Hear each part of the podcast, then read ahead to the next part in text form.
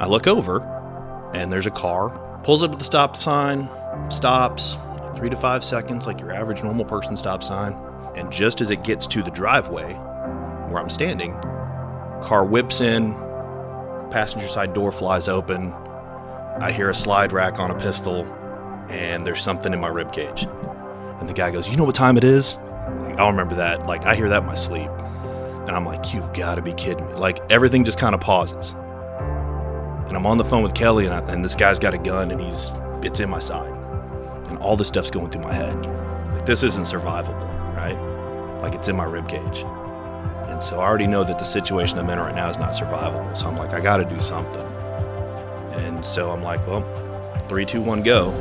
And I draw and I sort of elbow his arm at the same time. And I come up and in my mind, I'm like, all right, I'm to put two contact center mass of his chest. And then we'll see where we go from there. Let me get past chapter one and we'll see what happens next. I think that before it becomes a crisis is kind of the thing. Everybody's going to need help. You might just need a little, you might need a lot. You know, it's not, this isn't normal. You know, the stuff we do, and it doesn't just mean a critical incident, just years on the job, the stuff you see, the stuff you do, it grades at you. You know, it, it, it slowly but surely breaks you down. Everybody needs something, and I think the faster you sort of get on it, if I'm talking to somebody right now, look, man, we all we all go get help. There's just some of us talk about it, some of us don't. Just go get the help and go get it today. Like, start it here. Start it now. You're listening to the ATO Bridging the Divide podcast, brought to you by the Assist the Officer Foundation. Since 1999, the ATO has given assistance to the first responder community, and now we want to give a platform to hear their incredible stories. We also want to hear the stories of the many people that support us. Our community is small, but it is strong. We have differences. We don't always agree, and we all make mistakes. But together we can grow, we can heal, and we can learn from those mistakes.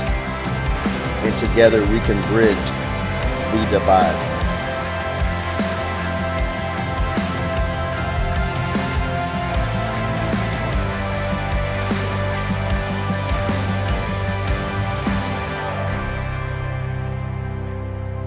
Hello, ATO listeners. I'm Joe King. I'm here with the amazing Misty Van Kuren and Josh Hertel and Danny Canetti, our sound guys here.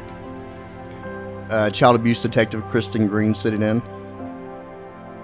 First, I want to congratulate narcotics detective Mark Bacon on winning the 2021 Dallas Police Association Cops Cop Award.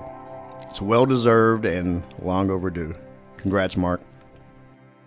I'm also honored to have on a special guest co host today. She flew in for this. She's a former guest on the show on and was on episode 12. She has dedicated her life to helping first responders and military with their mental health and wellness. Dr. Tania Glenn, thank you for coming on and seeing firsthand how low tech we actually are. I am so honored to be here. Yeah, thank thanks, you. Doc. Dr. Glenn, I'm glad you got to sit on today's guest. He's a huge fan of yours and of your books, and he also has listened to your episode three or four times, I think.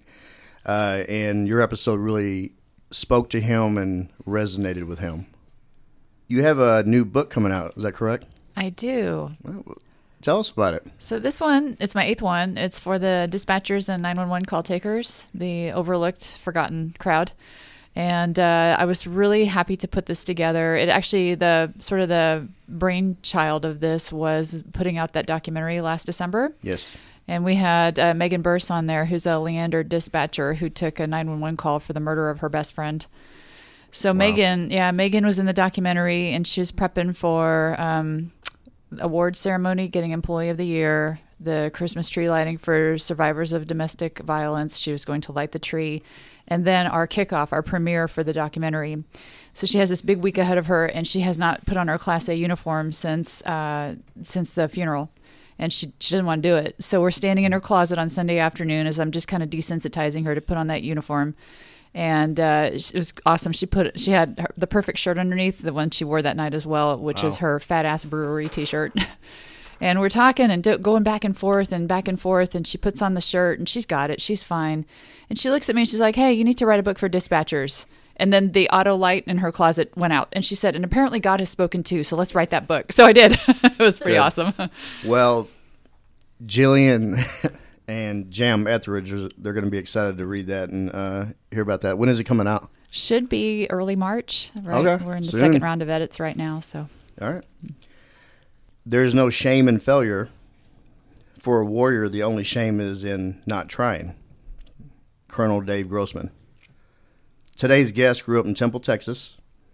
He's an Army vet and graduate from Dallas PD Class 273 in 2002. He went to Southwest Patrol. He worked our Deep Nights Undercover Deployment Unit. He's actually lucky to be alive after uh, and actually sitting here today uh, from an incident in 2005. He's married to the beautiful Angela for 25 years, father to now Officer Ryan and daughter Shelby. He's worked undercover narcs. He's now working long ass days in Dallas PD recruiting, trying to beef up our ranks. Dallas Sergeant Mark Rickerman, welcome to the show. Thank you, Joe. Thank you very much. You ready to dive into this? Let's go. All right. You nervous? A little bit? Yeah, no, yeah, no pressure at all. Doc came all the way up here for this, so uh, Yeah. yeah. Let's not screw this up. I'm here for you. After growing up in Temple, Texas, uh, you decided to go to the Army. Did you consider making a career out of it? Yeah, I mean that was, um, and you and I have spoke before. So even from early childhood, it was like, hey, um, you know, I, I, I want to be a cop and I want to be a soldier. I mean, I grew up right next to Fort Hood, and so anybody that's from that area, like you can hear the live fire ranges at night. Um, the windows will shake. So I mean, you're you grow up very acclimated to the fact that Fort Hood is there, and so um, I was always kind of driven, you know, towards the army. Um, and so basically, right out of high school, straight into basically it's it's OSUT, but basically right into basic training uh, at Fort Knox, and and loved it. It was you know to quote Fury, you know, it was the best job I ever had. All right. What point did you want to become an officer and why? Um, I still, in the back of my mind, I still had that thing where I wanted to be a police officer. Um, I, I joke with some folks that you know, basically, to same reason some of us do the job, I guess, is to atone for the sins of our youth. Um, I'm still trying that. So yeah, we, yeah sometimes we do, sometimes we don't. Um, and then there there kind of came a point in the army where things weren't looking really good. I was a little I was a little angry, and uh, I was like, hey, this is, you know, this is kind of a good time to punch out while I'm still. You know, I'm I'm glad that I've done this. I'm happy to be here. I wouldn't ch- if if I could go back, I'd go back and join the army all over again. Uh, but I was at a point where I'm like, hey, I'm getting a little older. Things aren't really kind of going the way I want them to. I think it's time for chapter two, and so that's this became chapter two. Well, going to chapter two, why DPD? And did you, did you apply for other departments? I so the first thing I did was growing up in Temple. You know, the the closest big city was Austin, and so I'm dating my story here a little bit. But I called down to Austin PD. I'm like, hey, I'm interested. I was still in the army at the time, obviously, um, and so they mail me my application packet, and this Manila folder, this Manila envelope shows up at the house, and it's like an inch and a half thick.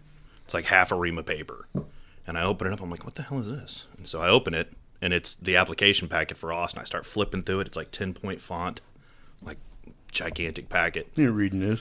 Yeah, I'm like, no, I'm not. No. So I'm now not an Austin police officer because their packet was too big. So I I applied for uh in one week.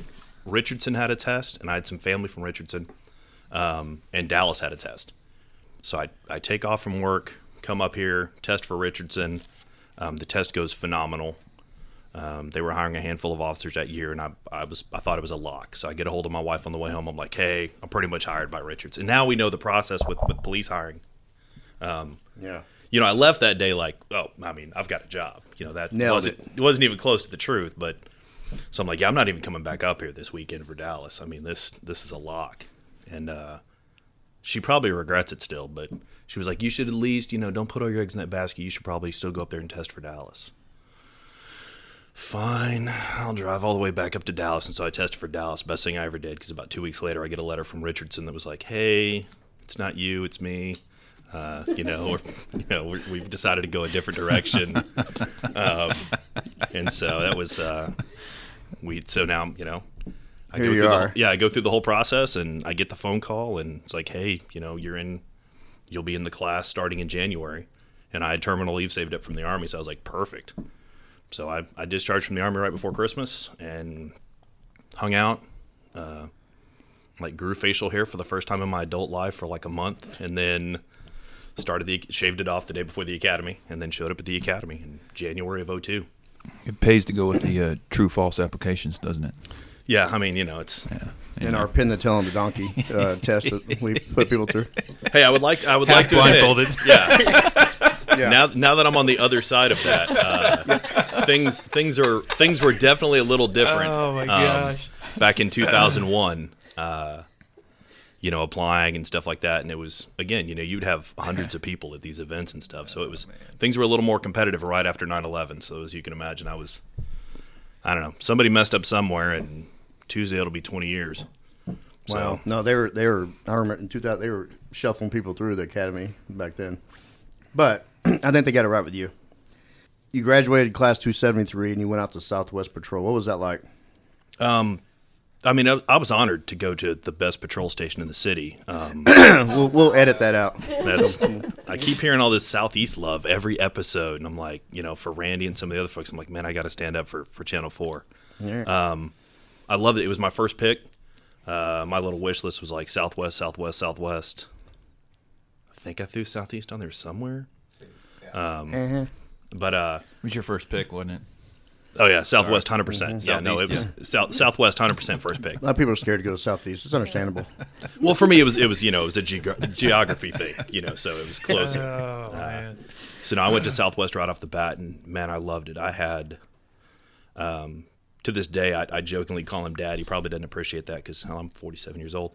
Um, but Bobby Parrott was one of my trainers, and uh, man, for for better for worse, and not on his side, you know, it's on me, but probably 80% of the cop that I ever was was Bobby, you know, was a phase of training from Bobby Parrott. I mean, it was when so my son later, you know, jumped the shark here. My son ends up joining the department, and at the and Bobby's at the academy, mm.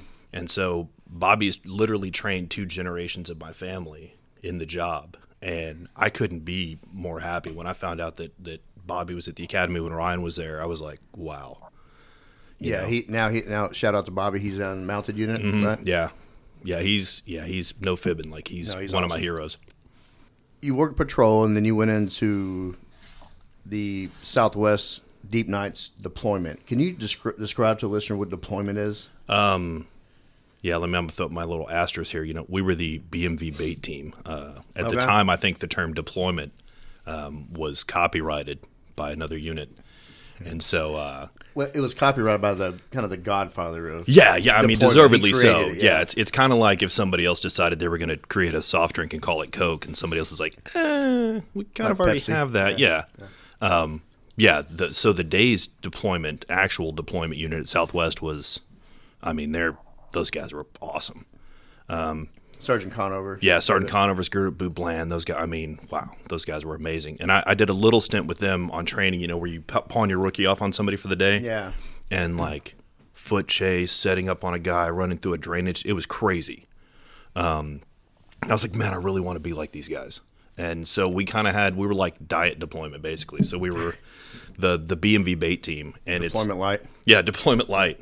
Um, so deployment's basically your plain clothes. You're not an undercover officer per se, um, and that that kind of goes into what happened the night of my incident. Was you know you still have a badge on you, you still carry your weapon in a holster, all that kind of stuff. You're just you just wear plain clothes. Um, but we would do surveillance operations. A lot of what we did, again, we were called the BMV bait team. BMV was huge at the time. It's burglary of motor vehicle was Yeah. big at the time at Southwest. Um, it's big everywhere, but at the time it was it was really bad. And so we basically went to the property room, signed out a bunch of stuff um, that looked like it would be stolen, and then we would put it in the back of a pickup truck and like go park it on Loop 12, and then sit in the Fiat. Well, at the time the Fiesta parking lot, and just sit there and stare at the back of the truck and wait for somebody to Some sorry ass to show up, take it. yeah, somebody take it, then we'd, we'd hop up, we'd arrest him, or we'd, we'd, you know, lay on top of buildings all night long. We had uh, the folks that were taking the bus up to WinStar, the little old ladies that would go to WinStar to gamble late at night. And so their cars would get hit. So we'd lay up on top of the gravel roof of the shopping center there at Cockrell Hill in Illinois and waiting to see some guys walking through the cars. You'd you'd wake up to the sun and the stuff was gone and you guys got a good night. Yeah, I'd be like, oh man, problem. do I drop a Southwest. card? Do I drop? You know. Look, Josh, I don't know how they did things at Southeast, but at Southwest, you know, we were the consummate professionals. So I want to go go into the night of December 4, 2005. Uh, you had you had something that kind of changed your life, shaped you uh, as a person, as a professional. Uh, can you kind of describe that whole that whole uh, night and incident?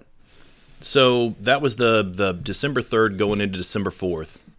Uh, basically, we were out doing what we do every night. We were looking for BMV suspects, and that particular night, there was some kind of I want to say there was some kind of event at the Texas Theater, um, because we're driving around. Our, you know, we worked.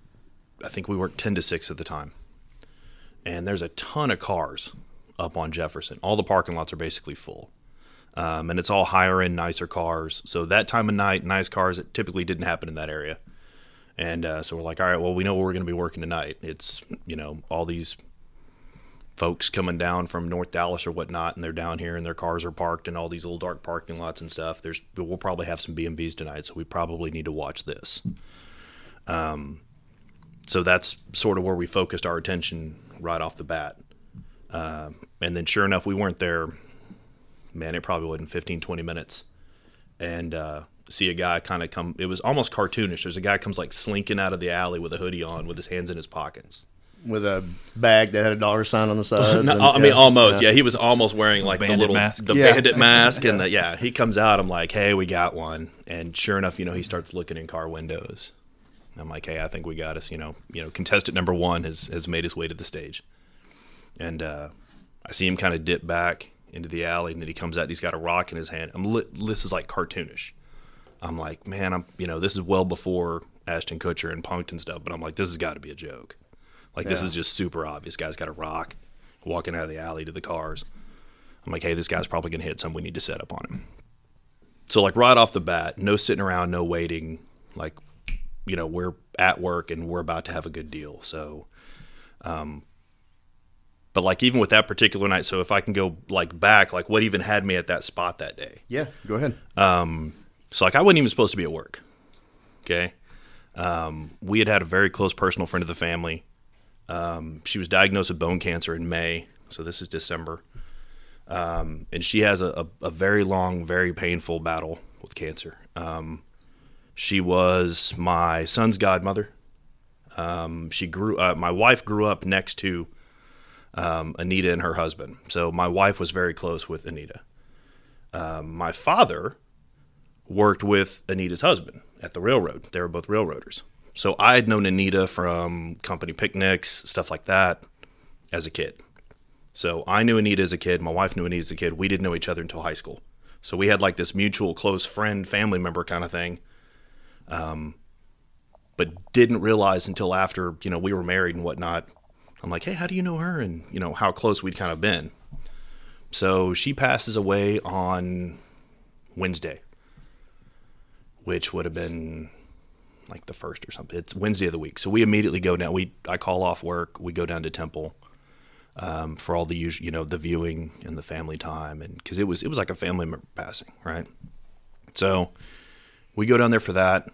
Um, the funeral is Saturday, so I'm a pallbearer. Uh, go to the funeral, get done at the funeral, and just emotionally spent. Just I mean, basically from the time we got the call until Saturday is just all the things around like a family death. And so I'm just we're just kind of spent. And so we pack up our stuff, heading back home. We go back home just because we've been down there all week. And uh, Angela actually had to remind like she remembered everything. It's weird how your mind kind of works and the weird memories that you have and don't have. We're sitting at home. Uh, Ryan and I are playing GoldenEye on the N64. You know, shout out to all my gamers out there. And James Bond fan. Yeah. So we're playing James Bond on the N64 whatever. It's about nine o'clock. I get up and I walk into the bedroom and I'm like, hey, I'm going to work. And Angel's like, what? I'm like, yeah, I'm, my mind's not right. I'm, I'm tired of crying. I'm tired of being sad. I need to get back into the routine. Um, I'm going to work. So, you know, okay, um, I guess so. So I still have my dress socks on from my suit that morning. Like I've still got my white undershirt on. I'm just, I'm just sitting in the game game room, just playing video games with my kid. You know, I think Ryan was ten at the time. Um, throw on my little wool navy pea coat, and my Harley ball cap, and I'm off to work. I just go to work. So I show up at the station. You know, hey, what are you doing here? I thought you were on a V day. Like, yeah, but man, I'm just, I'd rather be here. You know. So we run our intel and we hit the streets. So that now fast forward. Now we're at work like half an hour. I leave the station. I go to the Sonic at Zang in Illinois. I pick up some food. I'm like eating in my truck, and we head off and find this guy. And so that I only go back to say like this day kind of started off bad from jump, and like sometimes I guess yeah you like listen to those instincts. Like if somebody's telling something's telling you like hey, you know I'm a lot more susceptible to my spidey senses now. Like probably shouldn't have gone to work, right? But I go to work anyway because again, I was young and that was my happy place. So we find this guy, we go set up on him. I'm down the street. Uh, and sure enough, we're watching. We're watching the car a lot. He kind of disappears, reappears, disappears, reappears. Anybody that's ever set up and done, um, I mean, I know you've set. Everybody here is set up on like a dope house or something. You just kind of watch, and you're just waiting. You're like, I just need that trigger so we can do what we're going to do, right? minding my business like a block away here comes old dude and i'm driving i want to say it was like a 93 i've got like a 93 ford bronco full size. I call it like the oj signature series like the full size eddie bauer bronco right? It's super obvious right? So guy comes walking up to the car. He's like hey man why are you following me? I'm like i'm not i'm not following you. What are you talking about? He's like man you've been following me up and down the street. Why are you following me? And like we already kind of had like built-in cover stories anyway. They weren't great. They wouldn't have passed mustard like in narcotics or something like that, but you just kind of had to explain why you were parked in front of somebody's house all night or whatever. And I'm like, hey, man, I'm trying to repo a car. You know, I'm just waiting on this car to show up. You know, why are you messing with me? Now you're messing with my money. You know, he's like, well, can you give me some money to get something to eat? I'm like, nah, man, I got no money. He's like, all right. So he walks off. So I'm on the radio. Hey, I'm Bern. I was like, I don't know if he knows I'm police, but he knows I'm here. I can't follow this guy anymore. Um, so I need to pull off. So I get on the radio. Everybody's like, we all, everybody moves. I go pull off. One thing leads to another. If anybody's ever done mobile surveillance on a pedestrian and you're in a vehicle, it's not the most fun thing in the world because, you know, a car just can't get everywhere a person can and you can't look super obvious driving down the street following the guy. especially in a Bronco. Yeah, yeah. Or yeah. And I think I think Eddie's in like a, a Econoline van, like the big Yeah, yeah. It was like when I say we were de- you know, deployment light, like I'm not like we didn't yeah. So I can't remember what Clint's in. He'd kill me for not remembering. You go. Possibly at this. And then Kelly's in the Lincoln basket. Kelly's in a, a Lincoln um, town car. Yes, we had some super low key vehicles, right? So we all moved, transition. We end up losing the guy. And uh, Sarge calls me. And I used to get chewed out all the time because I had a thing for getting out of my car to go find people. And he, hindsight, again, 20 year guy. Yeah, don't get out of your car and go walk through apartment complexes at three o'clock in the morning looking for a suspect, right? It's not, probably not the best thing to do. So I would get deservedly chewed out for that kind of stuff. Um, Sarge called me. He's like, "Hey, if you get out of your truck, do you think you can find this guy?" Like, hell yeah, he's got. He's in like a two square block area. He's got to be right here. So he's like, "All right, come dump all your stuff and go find this guy." It's like, "All right." Yeah, he's taking me off the leash. Here we go. So I go dump all my stuff. I start walking. Kelly's my close cover, um, and we're right off of Jefferson. And uh, I'm talking, and it's same thing we've done a hundred times. So I'm on the phone just just cracking jokes with Kelly. You know, Kelly White, and uh, I'm walking along, going down the street. I'm like, all right, I'm here. And like one of the guys drives by me. I get a little bit further down. One of the other guys drives by me. You know, everybody's keeping eyes on me. Well, now I've got to go into the neighborhood and kind of disappear. So Kelly's like half a block away, and uh, go onto the street. And I get it to the corner of Sunset and Adams, and I'm like, hey, uh, you know, hey, if you hear me scream like a little girl, you know, this this dude jumped out of the tree on me over here. And Kelly's laughing, I'm laughing, turn down the street. And I get to, I don't know what the official term for it is, if anybody else does. I don't know if there's any urban planners in the room. The place where a driveway and a sidewalk meets. So if I can paint the picture there. So the sidewalk is moving along and there's a driveway. So I'm walking on the sidewalk, but I'm in a driveway, if that makes sense. I look over and there's a car pulls up to the stop sign. It's like a two way stop there. Pulls up to the stop sign, stops like three to five seconds, like your average normal person stop sign.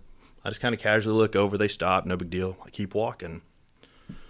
Car moves on from the stop sign, and just as it gets to the driveway where I'm standing, um, car whips in, passenger side door flies open. I hear a slide rack on a pistol, and there's something in my rib cage. And the guy goes, "You know what time it is?" Like I'll remember that. Like I hear that in my sleep, and I'm like, "You've got to be kidding me!" Like everything just kind of pauses. I'm like, "You got to be kidding me!" Like I just got got. You know, I'm just minding my business, doing my thing. Like my guard is not up. It's I'm just talking on the phone to a buddy, walking down the street at 12:30 in the morning in Oak Cliff. Which again, in hindsight, maybe not the smartest thing to do. Uh, and I'm on the phone with Kelly, and, I, and this guy's got a gun, and he's it's in my side, and all this stuff's going through my head, and I'm like, that's not like this isn't survivable, right? Like it's in my rib cage. So there's no cool like judo move. Like they don't teach that one in the academy. There's no like grab the gun from him kind of Steven Seagal move that's going to get me out of this. Um, and I'm on the phone with Kelly, and I'm like, "Hey man, just don't shoot me. You know, hey, you don't need the gun, man. Just don't shoot me." And I'm not saying it to him. I'm saying it into the phone because Kelly's like half a block away. And man, I love and respect Kelly White. And all I'm thinking in this moment is, I'm like, dude, don't come around that corner right now and get shot. Like I can, I can handle this. We'll work this out, but don't, you know, don't come around the corner and get shot. So I'm like, hey man, just don't shoot me. Don't shoot me. And so, you know, he's like, you know, we start doing the dance. I'm like, hey man, here's my keys, you know, to a truck that's four blocks away. I was like, here's my wallet, which had like two dollars in it. I just left Sonic. I mean, he'd have been better off getting my lunch that was in the truck. Um, I'm like, hey man, just here's my keys, here's my wallet. Just don't shoot me, don't shoot me. And so now I'm like trying to figure out how to get to my gun, but I can't go anywhere from where we're at with the gun in my side. Um, and so he starts trying to go in my pockets. And one of the things about, you know, again, deployment being different than being undercover narcotics is, you know, we carried our badges on us and our weapons were in holsters and stuff like that. And so he starts going in my pockets and my badge is in my left front pants pocket. And so he goes in my right one. I'm like, see, man, I told you I don't have anything. I already gave you everything. I don't have anything, you know? So he goes in my left front pants pocket and instinctively I reach in my pocket at the same time. So I kind of cover my badge. So we both reach into my pocket, not a lot of room in a pair of pants pocket, but we're, we're both like, you know, dual diving into my pocket here. Our hands come out. I was like, see, man, I don't have anything. Well, he goes to reach in again. Well, I go to reach in again. So third time we do this little dance, he goes to reach in. I go to reach in. I guess he's wised up. So he just grabs my wrist and pulls my wrist out of my pocket or my hand out of my pocket. And so, like instinctively, for whatever reason, I held on to my badge. So we had just lost Brian Jackson, and Fort Worth had just lost Hank Nava. And so, like, my Class A's were hanging up in my uniform for Nava's funeral the next week. And I had the electrical tape because at the time I'm a rookie, I'm too cheap to go buy the little $8 elastic band. So we would just put electrical tape on our badge. And for those of you that know the Dallas badge, there's a D in the middle of the star and it's raised in the upper right hand corner of the inside of the D is an air bubble in the electrical tape where I didn't put it on all the way. And I look down and we're Doc, we're closer than you and I are. Obviously we're we're at arm's distance. He's holding the pistol. And I look down and I can see the air bubble. And, and this is a dark sidewalk, you know, in the middle of the night. And there's an air bubble in the in the tape. And I look at the badge and I look at him we both look at the badge and we look at each other, and his whole expression changes. And I'm like, well, round one. I was like, here we go. This is you know, it's it's on now. There's no there's no mystery no there's no mystery left. There's no nothing. It's act or or, or don't act. And so when his face changes, I know what's about to happen. And so I already know that the situation I'm in right now is not survivable. So I'm like, I got to do something. I just don't know how it's going to turn out. So by this time, I've already cleared leather basically in my holster. I'm under my P code. He can't see what's going on. I'm bladed. Um, and so I'm like, well, three, two, one, go. And I draw and I sort of elbow his arm at the same time. And I come up and in my mind, I'm like, all right, I'm going to put two contact center mass of his chest. And then we'll see where we go from there. Let me get past chapter one and we'll see what happens next. So I elbow his weapon. I come up, I go to pull the trigger twice. Apparently, this guy's never been to any kind of firearm safety training at all. He doesn't know you keep your finger off the trigger until you intend to fire. So when I elbow the gun, his firearm discharges before mine does. He beat me at the race. So I come up like this, he comes across like this, and for those of you in the studio, so I've got a contact scar right here. Your forearm. Yeah, in my right dead center of my top right forearm. So as I come up, his weapon goes over. First round hits me in the forearm, exits my tricep, um, blows my arm down. Uh, my two rounds that were meant for his center mass go into the sidewalk, I assume. We never found him. Um, he fires. Auditory exclusion kind of kicks in. I don't know how many rounds. We just hear there's just pops.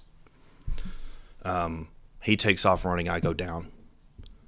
Um, I go down. He's running away, um, and I'm like, this hand's not working, arm's not working. So I'm kind of like fighting my hand to get my the gun out because I need, you know, I kind of need this. So I get the gun out. He's running away. He's running away from me. And there's a bunch of like two story wooden houses there. And again, time slows down. It's, you know, there's there's folks that are like, there's no way you can remember all this stuff. But if you've been there, you remember all this stuff. It's goofy the stuff you remember. I'm like, man, if I just start ripping rounds, there's there's kids that live in these houses because we've dealt with the kids over there before. Like if I just start ripping rounds into this house, you know, who knows what I'm going to hit. And he's running away, and so I'm like, man, front page Dallas Morning News tomorrow is going to be police officer shoots suspect in the back. I was like, he's leaving. I'm fine. Let's just, you know, we'll call this a draw, and you know, I'll let Kelly worry about this in a minute. And he gets about ten yards away, and turns around. Decides he wants round two. Um, so he turns around. I, I try to come up to sights. Now I'm offhanded, laying down on the ground. Um, he starts shooting, and his first round hits me in the right foot. And it's weird how your brain does stuff, but like I superimposed the muzzle flash from his pistol, and like when the pain hit my foot, I like immediately looked down at my foot. So my brain superimposes the muzzle flash onto my foot. And so it looks like my foot has exploded, like cartoon style. And at that point, I was like, all right, the, the gloves are off. I don't care anymore. And I just start ripping rounds. And I'm shooting a SIG 226, 357 caliber, one handed, laying down. For those of you that have carried the SIG, I love my SIG, but man, that is not a one handed gun. And I'm just ripping bullets at this point. And he fires one more round. We figure out after the fact when we went back and sort of looked at the scene. Um, I guess when I, he wasn't expecting this to be a two way gunfight. So when I start shooting back, things get real for him. Um, and the weapon he was firing, which my buddy John made me promise not to say that it was a high point. Um, so high points have really big, yeah, pause for dramatic effect. Um, high points have really big uh, magazine eject buttons on them, right? So we assume what happened was when I start shooting back, he dumps his mag. So because we found a mag with some rounds still in it. Um, I hear a round go over my head. We found that one in the wall. Sounds like a bumblebee. You know, for anybody that's ever had rounds go, Danny. I mean, for anybody that's ever had rounds go past them, it doesn't sound like it does on TV. It was like this weird little bumblebee kind of sound, and then he takes off. Well, at this point, Kelly's finally made it here. This has all been maybe 10 seconds tops. I mean, everything I've just spent the last probably 20 minutes, I guess, talking about, like 10 seconds go by. So Kelly comes around the corner on two wheels. One of my rounds takes out the back window of the car. And so dude takes up when the shooting I forgot to mention when the shooting first starts, the driver is like, Nope, he checks out, he starts driving down the street. He gets about halfway down the block and stops. One of my rounds, just by sheer luck, goes over his left ear, lodges in the A pillar, but it takes out the back window. So Kelly comes around the corner in the link basket on like two wheels. I mean, he could drive the hell out of that Lincoln. He comes around the corner on two wheels. Guy runs down the street, jumps on the trunk, Terminator 2 style, and they take off. And Kelly's hot on his tail. And I'm kind of laying there and I'm like, all right, well, there's that. So, like, there's this, like, kind of a pause because Kelly's hauling ass away with the bad guy, and it's just like me and the sidewalk. So I'm like, well, let me kind of get my affairs in order here. And again, we're deployment, so I've got a radio in my in my coat.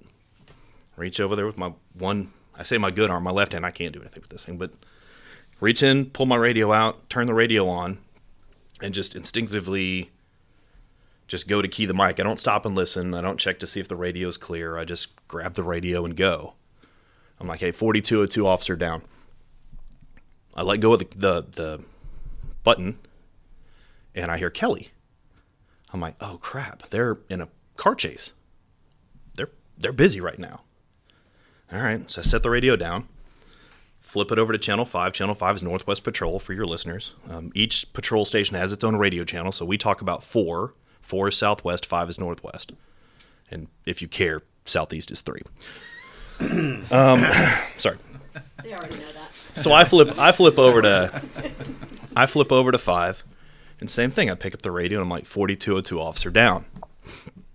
And God love them. I I love I love me some dispatchers. Um, uh, I already plan on buying a copy of your book for one of my favorite ones who's since left the department.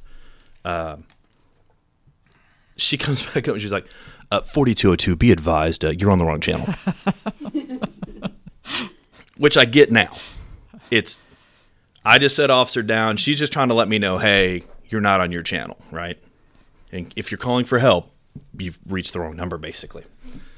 And Poor I'm, Mark. you know, like, so I'm like just staring at the radio, like, God damn, I can't get anything to work right for me tonight, right?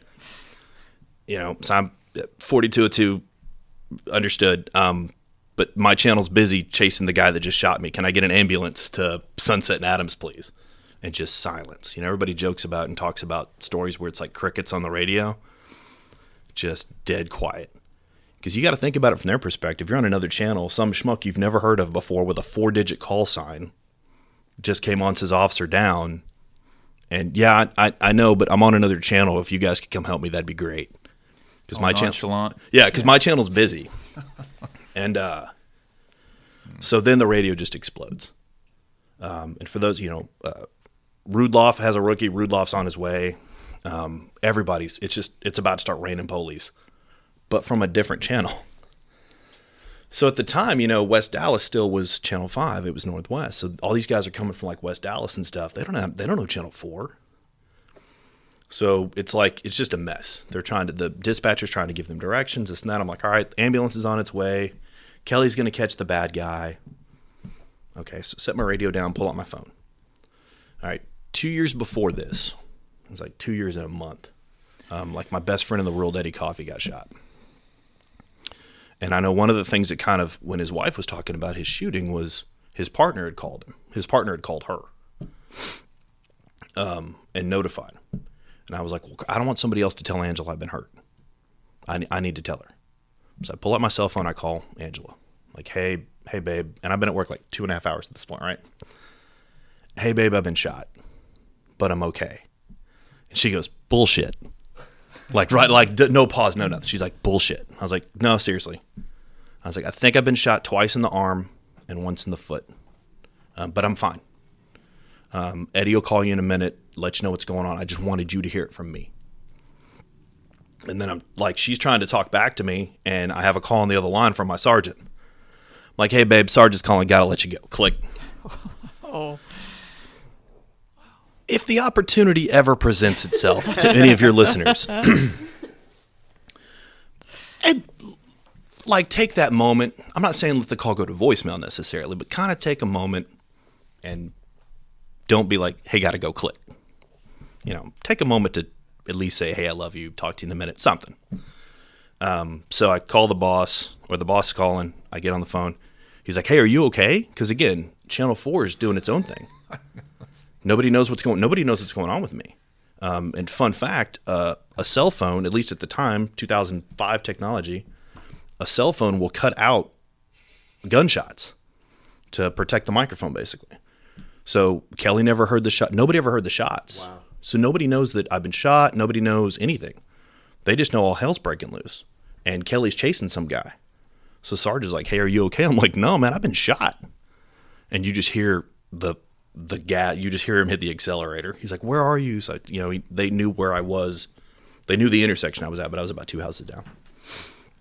So now it's it's just random police. You know, everybody's on their way now. And so the problem was when I came in and stepped on Kelly with the car chase, Kelly was at like 12th and Bishop or something. So if you listen to the radio uh, tape, it's you hear 4202 officer down, then you hear 12th and Bishop. So everybody's heading there. The ambulance, everybody else is heading there.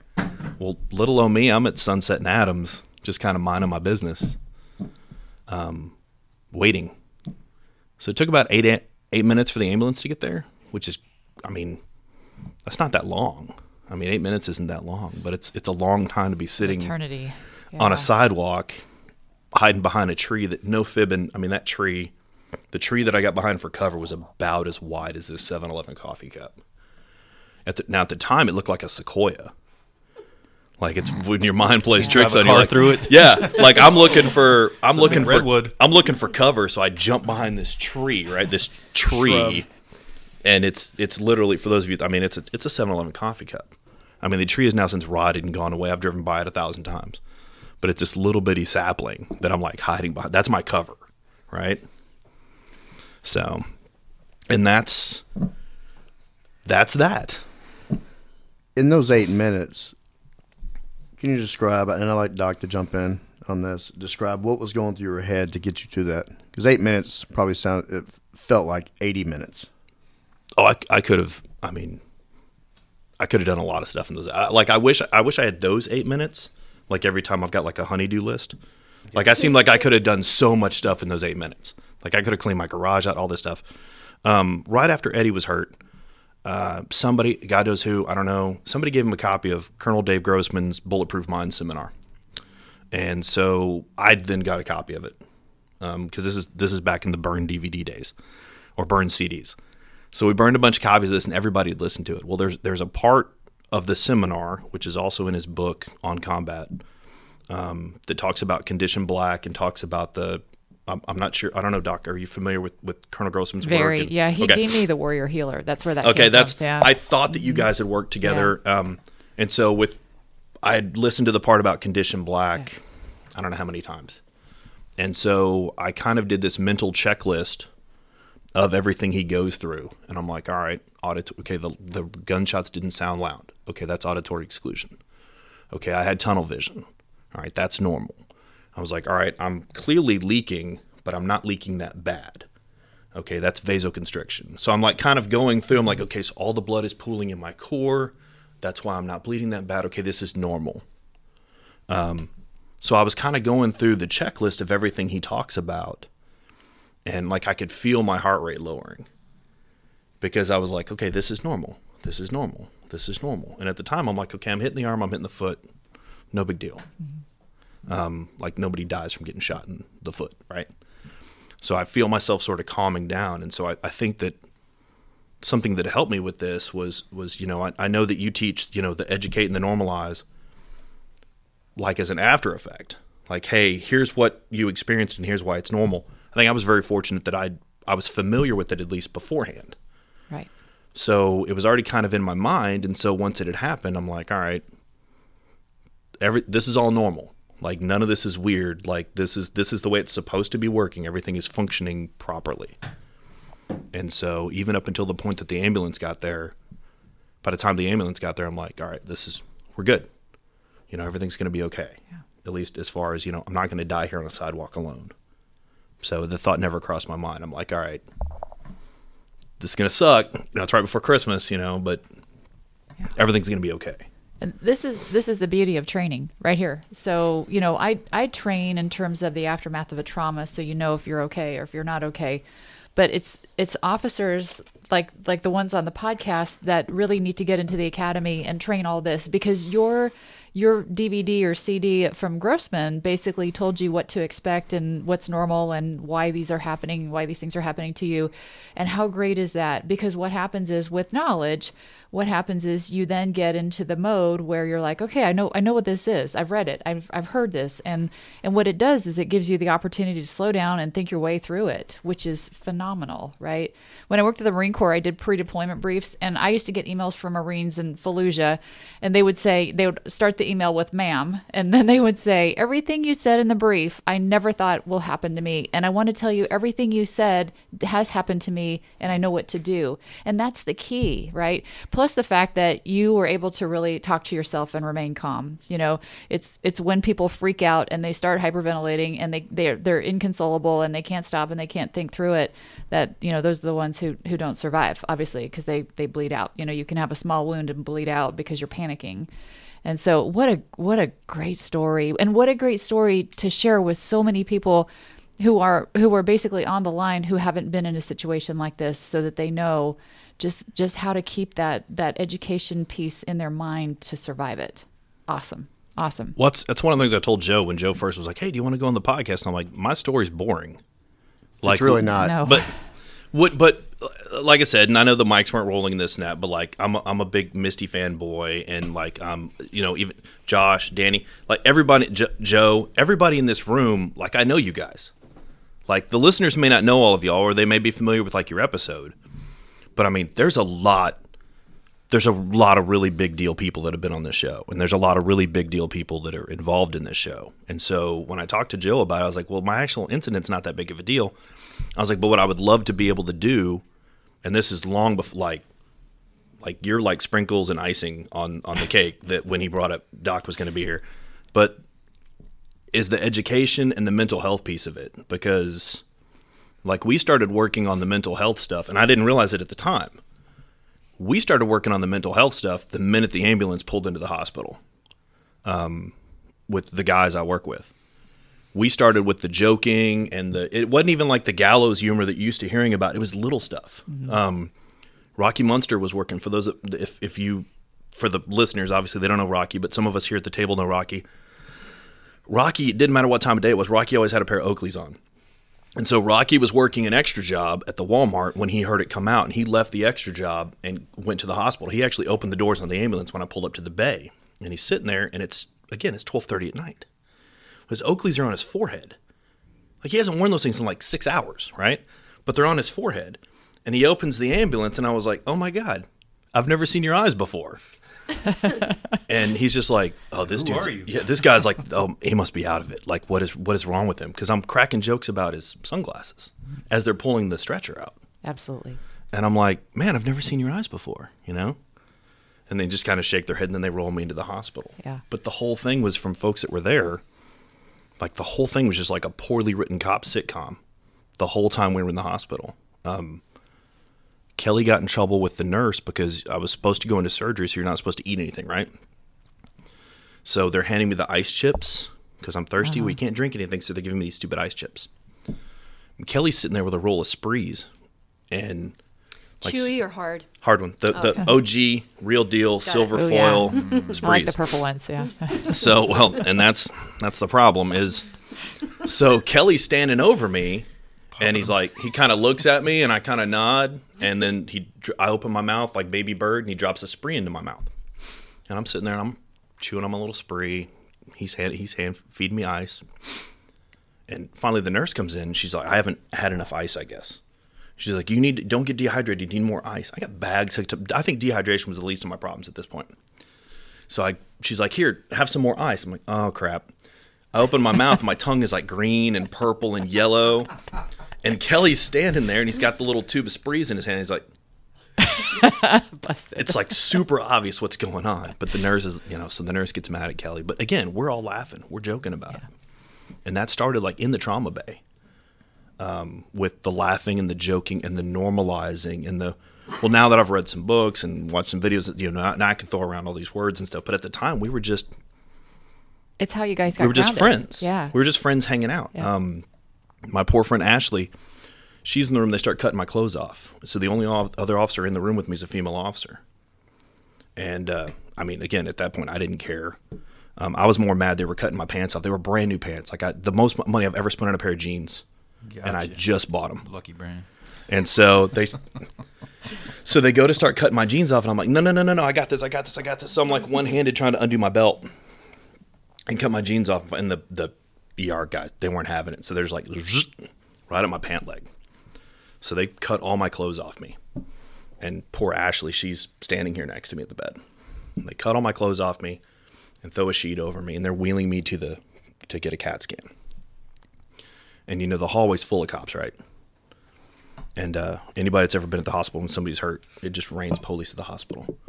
So we pull out of the room, and uh, Ashley's sitting there like holding my hand. We're walking out, or they're wheeling me out because my family's not even there yet.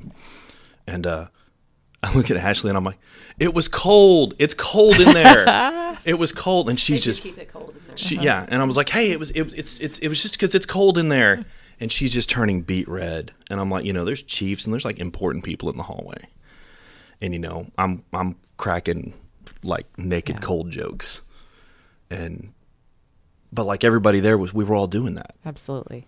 and so like from the very beginning, like the cracking the jokes and stuff like that, I think that kept me, I wasn't thinking about everything else, Right.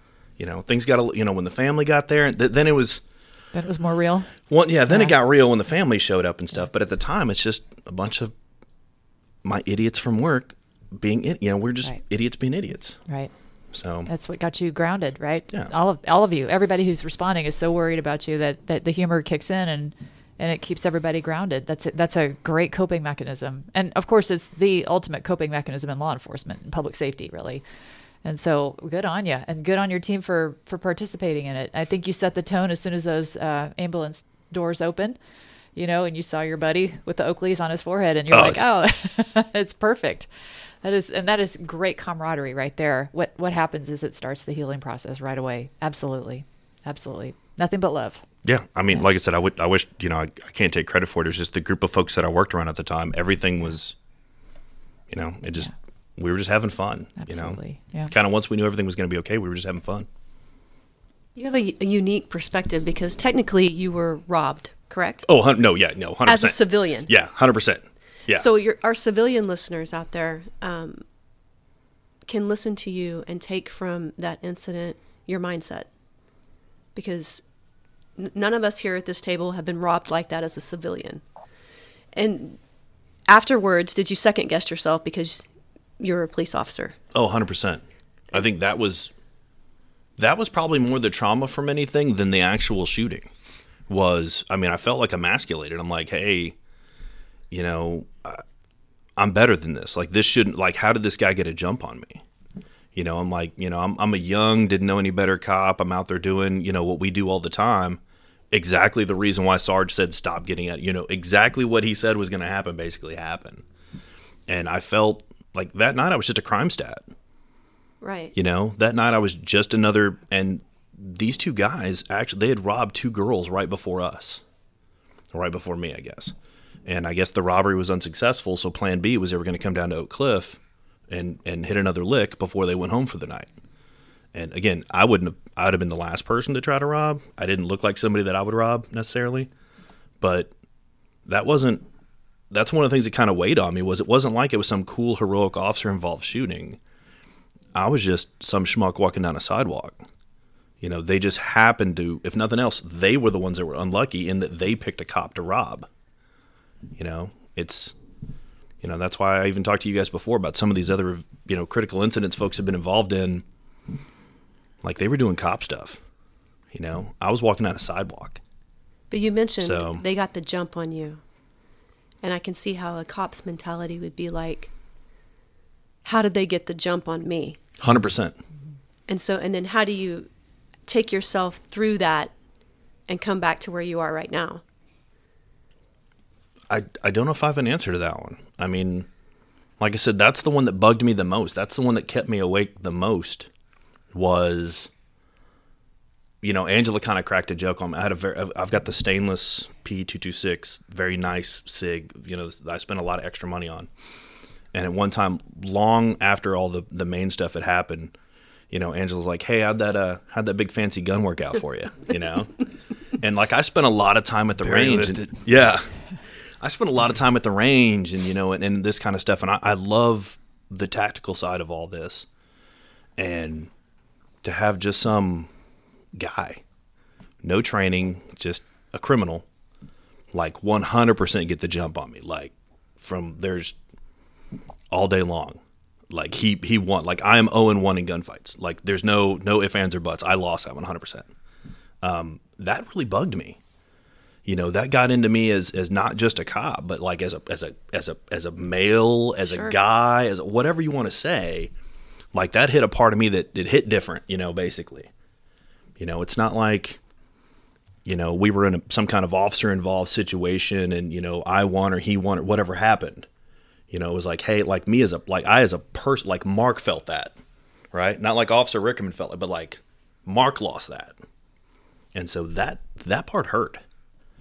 So You know, when you were talking about um, your spidey senses and you're you're describing that situation, they were driving normally. They stopped at the stop sign, three to five seconds.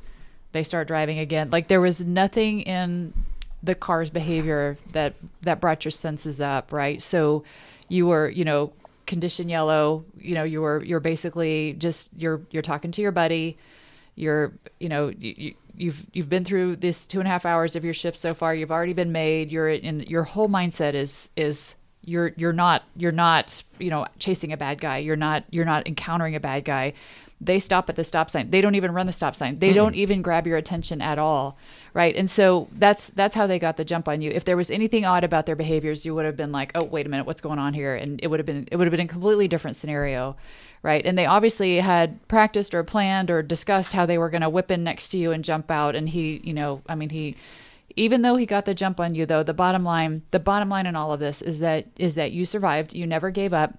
You didn't panic, right? You you shot back with your non-dominant hand, with your big old weapon, and uh, and you you know the bottom line is you succeeded, and that's all that matters. In in the you know when we look at, when we look back at it, that's all that matters is that you you came out successful.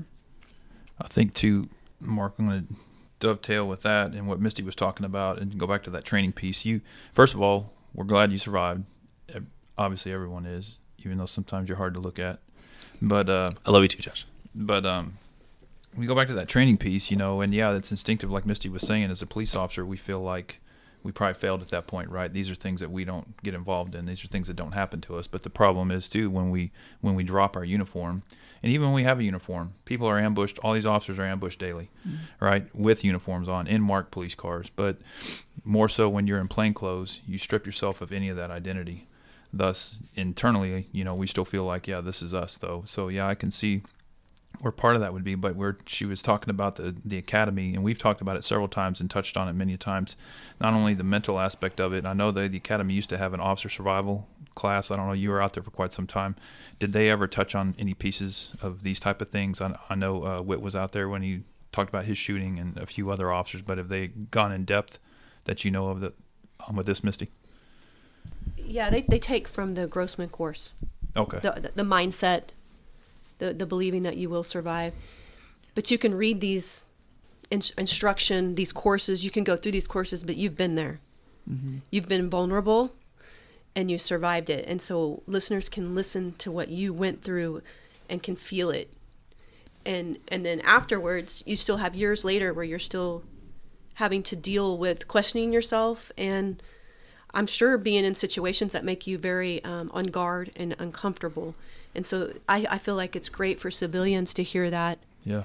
that even a police officer is vulnerable with training and um, and how you fought through it in the moment. I, I think more people can take from that than just a course. and and and I think that was going to be part of the point was you feel like you don't have a story, but yeah, you you have a story. You instinctively, this entire event, uh, it, it was hard to listen to. I was sitting over here, I was wincing. I had to like quench my eyes and all this. It just because you know what's happening and what's coming next. Now I've never heard your entire story. I just knew that you'd gotten shot and you were on deployment.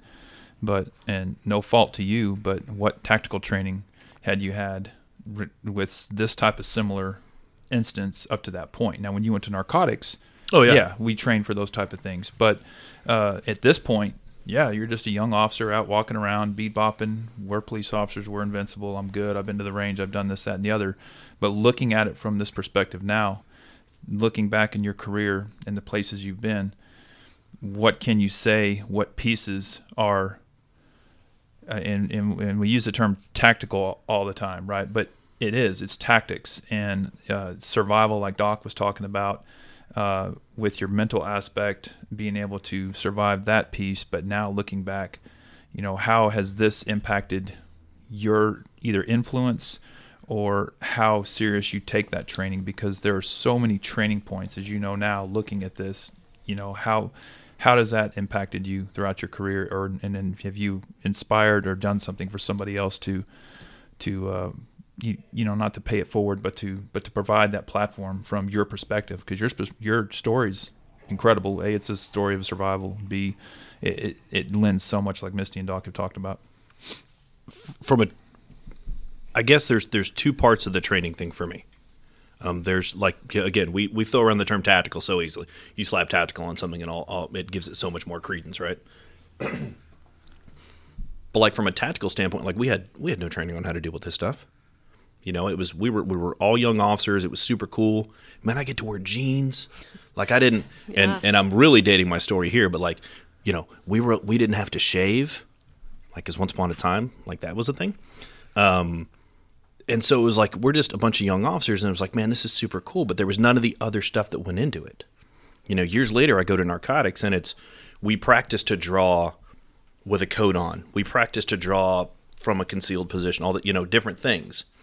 Um, so like on the operational side, as I'm making my air quotes, like I don't think at the time there wasn't a lot of training. It was just you know, on that one there was some divine intervention involved.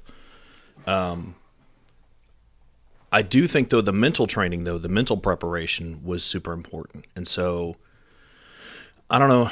And I've met Colonel Grossman, and if on, on the off chance he hears this, hey, I'm, I'm sorry, sir, um, but like I don't know how many bootleg copies of the of his CD I've given to people, um, just so they can listen to it. And like I've I've seen him in person twice at the seminar. I've bought all of his books um, and I've given copies of those or told people to read it or you know whatever. Um, you know now I've got I've got Doc's book and I've got it dovetailed and highlighted and I mean even if you don't have a chance to do the the operational the tactical training side of this stuff, which again the department's changed now. All the deployment guys they get great training. They go to the I mean the department has changed a lot in 16 years.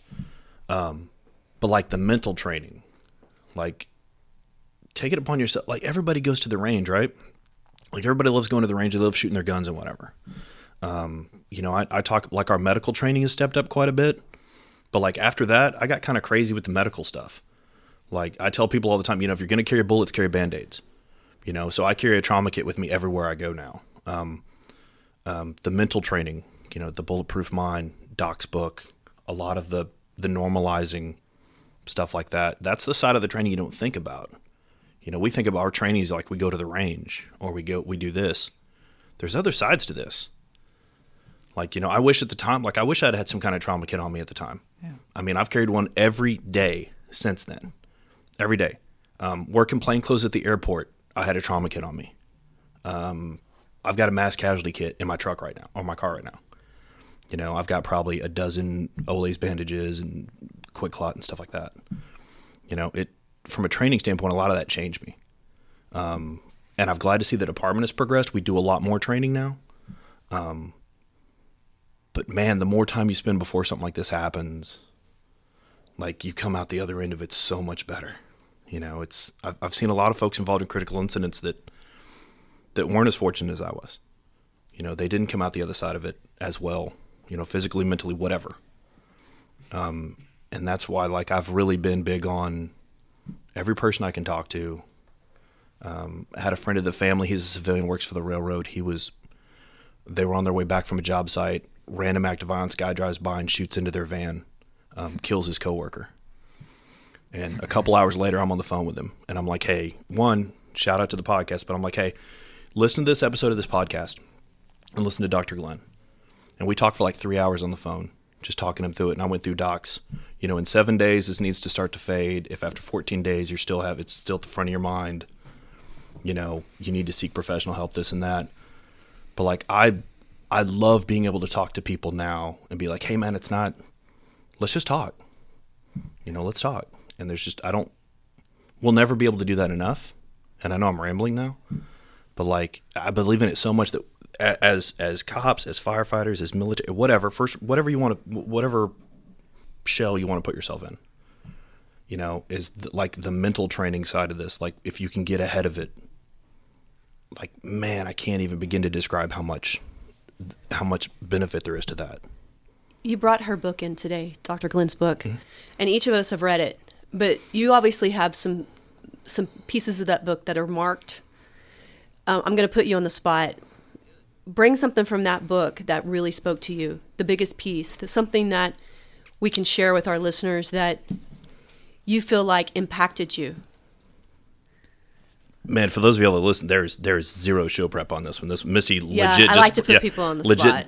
Like I thought that was something y'all staged for the episode. You no, saw the uh, heart-shaped bookmark. Well, when you in the when you bring Well, in a book and, and with it. notes, I I, I, I want to know, and I want our listeners to know what is it that spoke to you? Because listen to what you've been through. the the the Southwest Airlines uh, Swizzle stick. swizzle stick there. Um, I know what that is. oh, my bad. in in there, well, Doc brings up in the book. She talks about with with EMTs how that you know um, specifically it's a. Uh, when they talk about they can't really start an IV while standing in a quiet room, instead they say they can nail an IV in, in total chaos. Um, one of the EMTs, he actually started my IV in the ambulance, like as we jumped um, the intersection at like Jefferson and Polk or something, Wow. was while he was sticking, the and like one time, one one time stick while we're like Dukes of Hazarding it. So as I'm reading her book, I just started laughing to myself. Smoking myself. a cigarette while he's doing it. Yeah, I mean, it was awesome. He's like, hey, and the, here's the best part of the whole thing.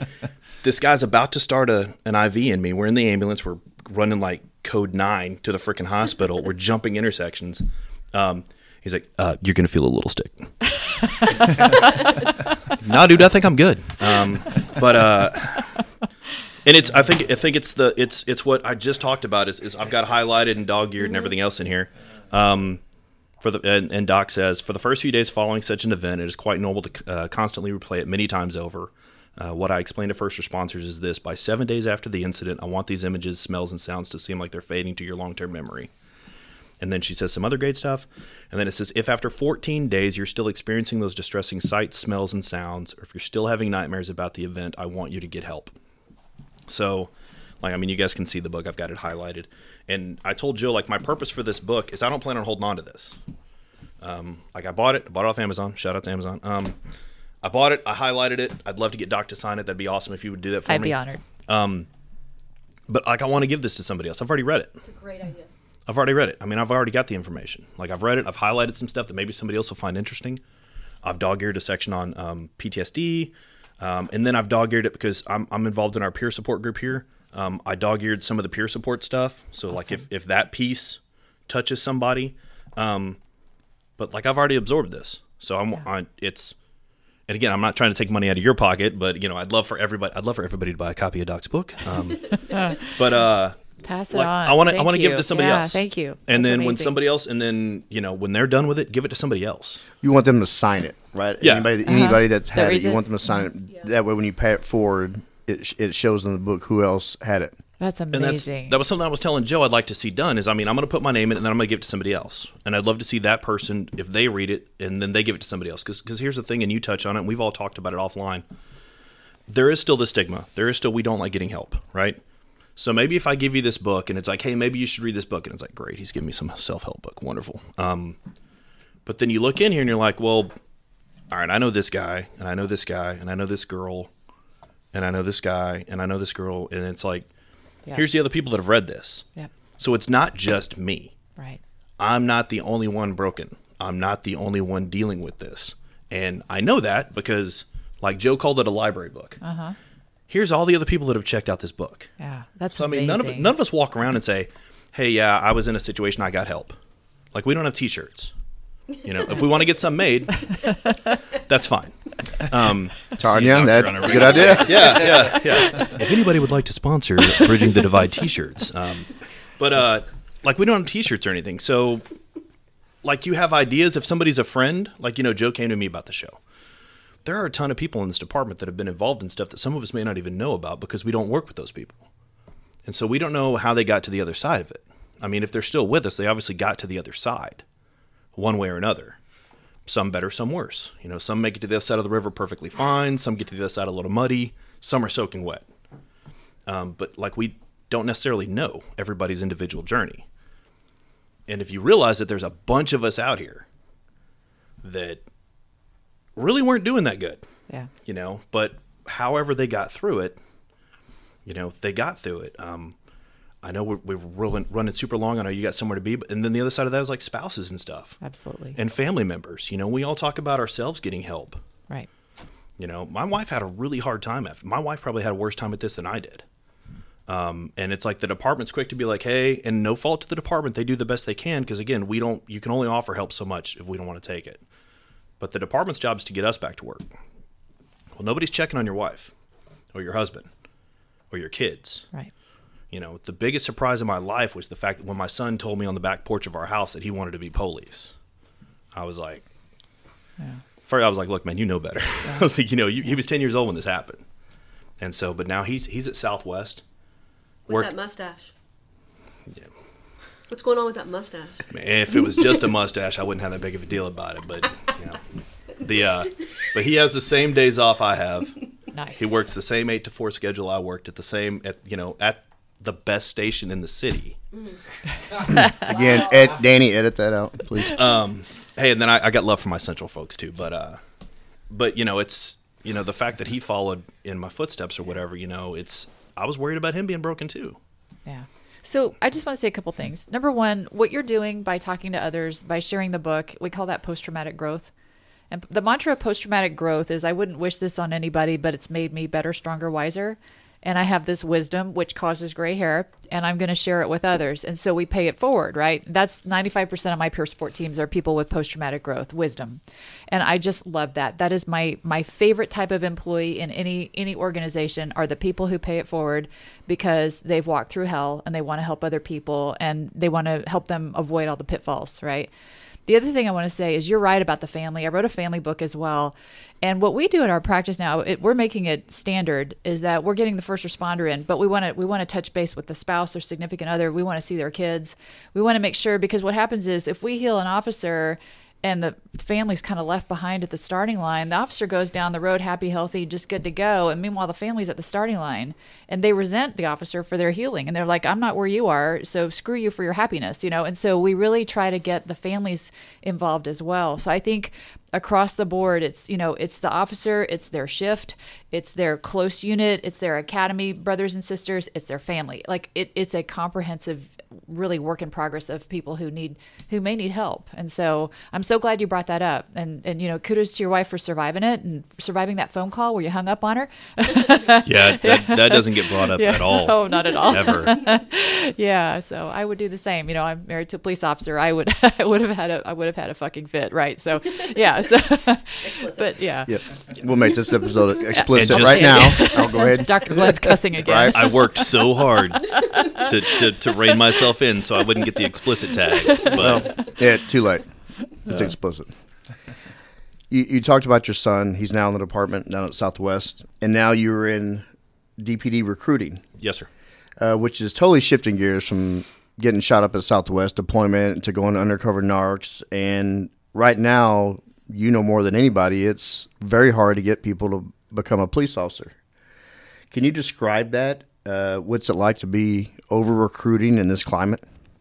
it's one of the things and, and i've spoke with folks my counterparts across the country it's kind of like a one-two punch that we've got going on right now is there's a societal change that's kind of negatively affecting us and where there's just not as many people involved and some of that may be you know the f the police generation or whatever um, or you know just that little vocal minority as they were um, there's some that probably don't want to have to deal with that. They're like, man, I would love to be a cop, but, you know, XYZ.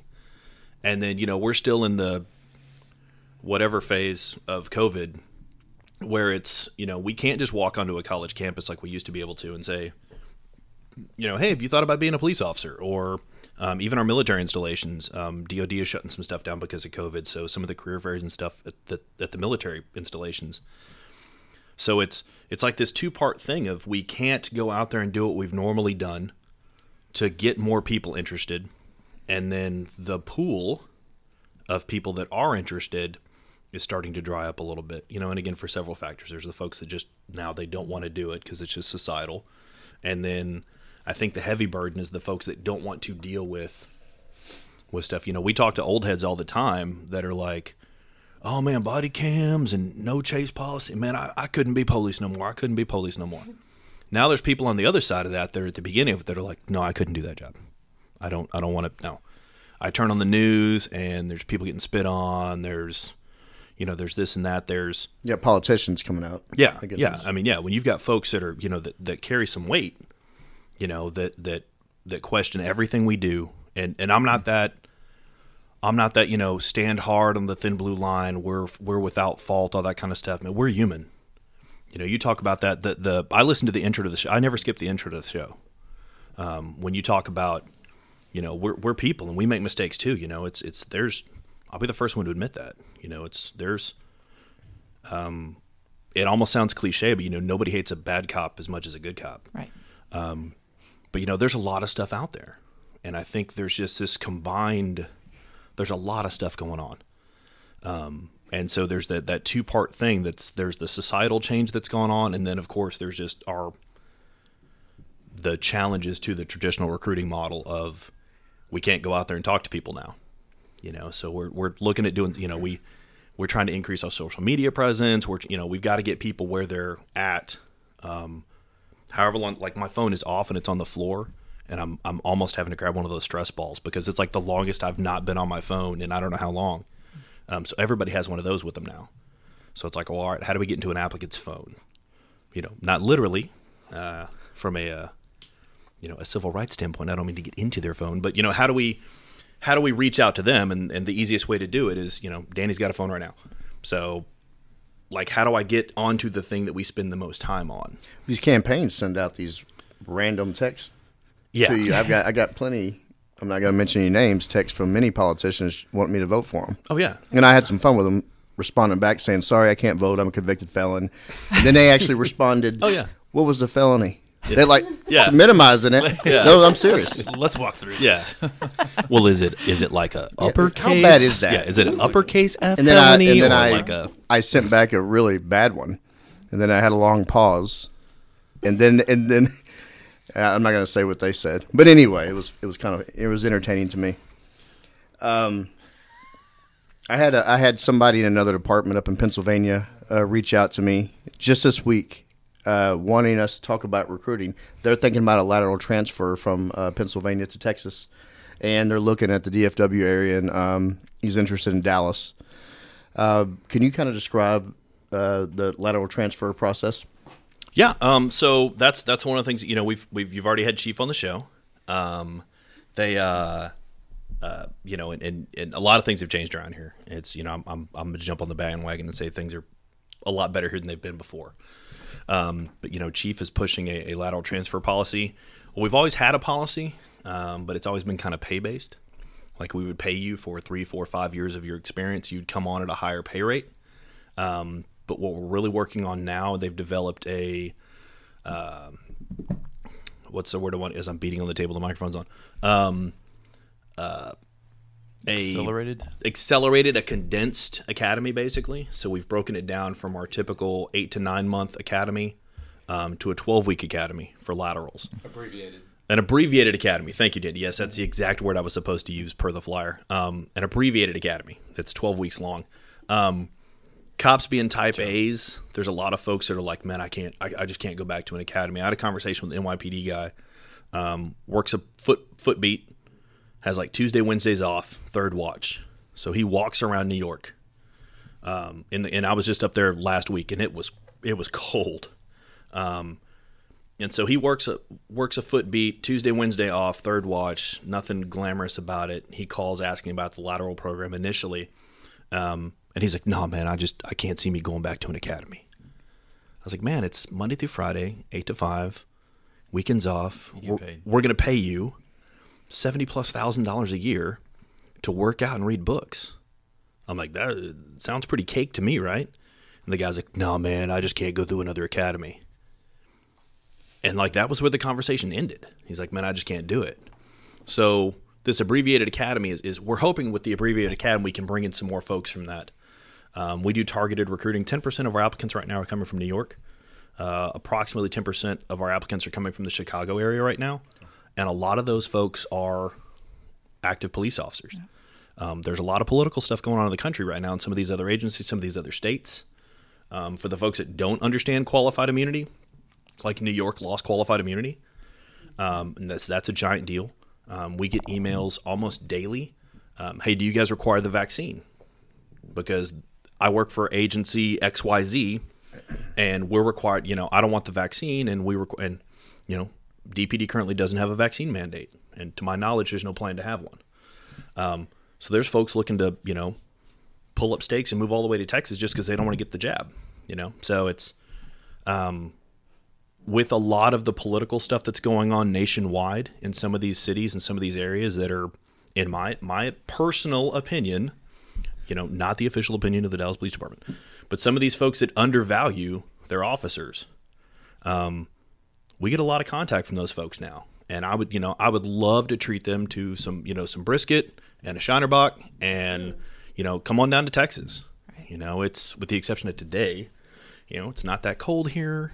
You know, we've lots of sunshine in the summer. Um, you know, come on, if you know the guy from Pennsylvania, I've already told you, give him my email. Um, Yep. I talk to folks all the time that are looking to make a change, and man, we'd love to have you.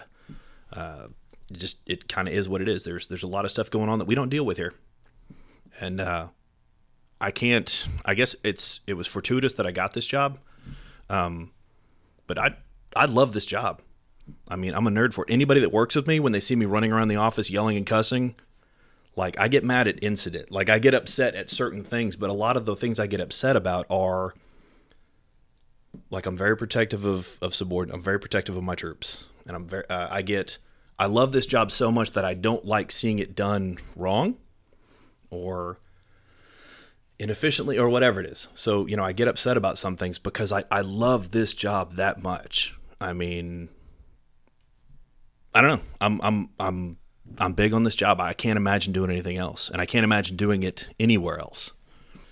It was fortuitous that I got this chance. Um, Chief Foy, you know, shout out uh, for for taking a chance with me and putting me in this position because there's you know there's nothing there's nothing I'd rather do right now than kind of like bring in the next generation of you know Dallas police officers because let's be honest, I'm looking at the table here and no offense to anybody, but you know we're getting older. It's for some of us that are in offices now. Whatnot, it's time to pass the torch, and uh, you know it, it. I can't be prouder than when I get calls from people I used to work with that call me and tell me about my kid. And I know that, you know, I feel confident that next generation of cop, it's like policing didn't end when we left the streets. Like there's still good cops out there doing good cop stuff. And Just need more of them. I'm working on it, Josh. You're doing a good job. Mark. I'm working You're on it, Doing a you know. job. You know, DallasPolice.net forward slash join DPD. In dealing with your physical injuries you sustain, the emotional injuries, what would you tell your fellow first responders, police, fire, military? What can they do to break the stigma to come forward and, and seek out help and, and understand that they actually need the help before it come, becomes a crisis? I think the before it becomes a crisis is kind of the thing. Everybody's going to need help. You might just need a little, you might need a lot. I'm like I talked about, everybody kind of crosses that river in sort of a different condition. Um, everybody needs something. You know, it's not, this isn't normal. You know, the stuff we do, and it doesn't just mean a critical incident. Uh, you know, Doc even talks about just just the job, just years on the job, the stuff you see, the stuff you do whether you're the blue side of the house, the red side of the house, all my military buddies, it grades at you. You know, it, it, it slowly but surely breaks you down. Everybody needs something. And I think the faster you sort of get on it and I don't know if Doc would agree. I may be talking out my rear end here. Um, oh, we already got the explicit. Yeah, so, yeah. I may be talking at my ass here, but um, the faster you get on it, I mean, the the higher likelihood that you're going to make it out the other side, you know, in some kind of shape. So just just look, man. If I'm talking to somebody right now, look, man, we all we all go get help. There's just some of us talk about it, some of us don't. Just go get the damn help. Just go get the help and go get it today. You know, I told Joe at some point we were at some event and I was like, you know, as as as soon as you stop the bleeding, you've you've got to start the healing. Right. I mean, like that's like start it here, start it now, and just go get the help. Right. I mean, we've all done it. Don't be afraid to admit it. You know, sign the book, give it to somebody else, move on. I don't know. I, I can't. I, I feel like I'm beating a dead horse here, but man, I can't speak highly enough about. Just do it. I don't understand where the stigma came from. Maybe it was a different. It was a generational thing. I don't know. It was from the 1950s when uh, the psych wards had the big, like, gnarly oak trees and the wrought iron gates and were full of people who were really literally crazy. That's where that came from. And then as America started to accept mental health issues and treatment, um, there was nobody who was really good at it for public safety. There was just a bunch of therapists who would start crying when you told your story of a normal day. And so um, police, fire, and EMS were like, well, the rest of America can go get help, but we don't have anybody who understands us. So we'll just suck it up. And that's where the stigma has mm-hmm. continued in public safety. And so, yeah, but but more and more, there's more and more people like me, you know, really writing out. And, you know, I put myself through the Austin Police Academy. So, like, I got my ass beat every day. I loved it. I cut off all my hair. It was amazing. I, I don't want to do it again, but but you don't have to be that extreme. But just I'm meeting more and more therapists who are married to police officers who you know who ride, who go and and you know do all the things that they need to do to understand it. So more and more as we get those people on board, then then go get the help, get the right help. You know, absolutely. Yeah, because I mean, I mean, like Doc's legit. Like if you've read the book or you've talked to her, like the ride-alongs and the with with the police, with fire, with, with mil- you know, we work with the Marines. The, I mean, that's the thing is, good help's out there. Why are we? Why are, why are you not going to get it? I mean, I think that, um, Dr. Glenn, you truly understand our culture, and I think that's the work that you put in. I mean, for example, today she got up at 2 a.m. to work out, took a flight to get here, to be here on this podcast today, and it just proves to all of us that you care and that you really understand our culture. And it's um, amazing. Thank you. Thank you. I want to thank Sergeant Rickerman for coming on and telling the story. It's not easy. Yeah, he's a sergeant for now. He scored very high on the lieutenant's test, and Oh, he's going to be. Not, he might be lieutenant that. before this is uh, released. oh man, let's not jinx that. boss. I would I would gladly supervise you any day, Josh. I think it's a perfect way to wrap it up. Uh, I want to thank him for coming on, Dr. Tania Glenn for coming to town, uh, Josh, Misty, uh, Danny being here. We're continuing to bridge the divide in a lot of ways, and I look forward. Hopefully, maybe you'll be my lieutenant soon. We'll see. God, if you guys could jinx that anymore, that'd be really that'd be really super awesome. Mark, thanks for coming on. Thank you for your service. Thank you so much. Thank you for your Thanks, service, y'all. Mark. Thanks. Thank you all for everything you do, and Doc, Thank you. seriously, Thank you. Thank so you so much. much. Thank you. Hey brother, hey sister, I'll never give up on you. Hey Mrs., hey Mister, I'll see this all the way through. No matter how far the sun and the moon, I'll never give up on you. Down when you're lonely, I'll pull you up. Life leaves you heavy when the going gets tough.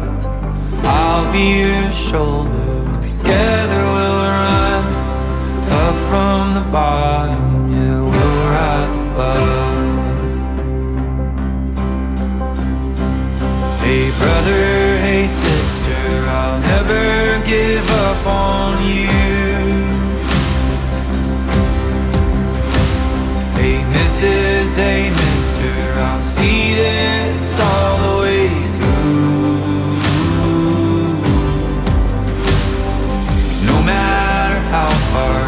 sun and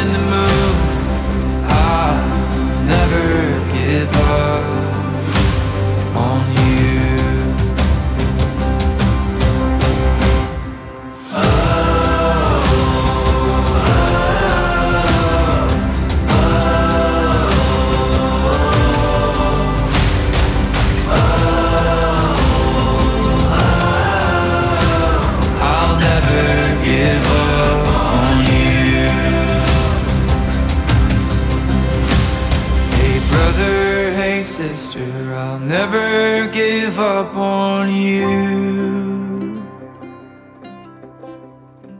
Hey, Mrs. Hey, Mister, I'll see this all the way through.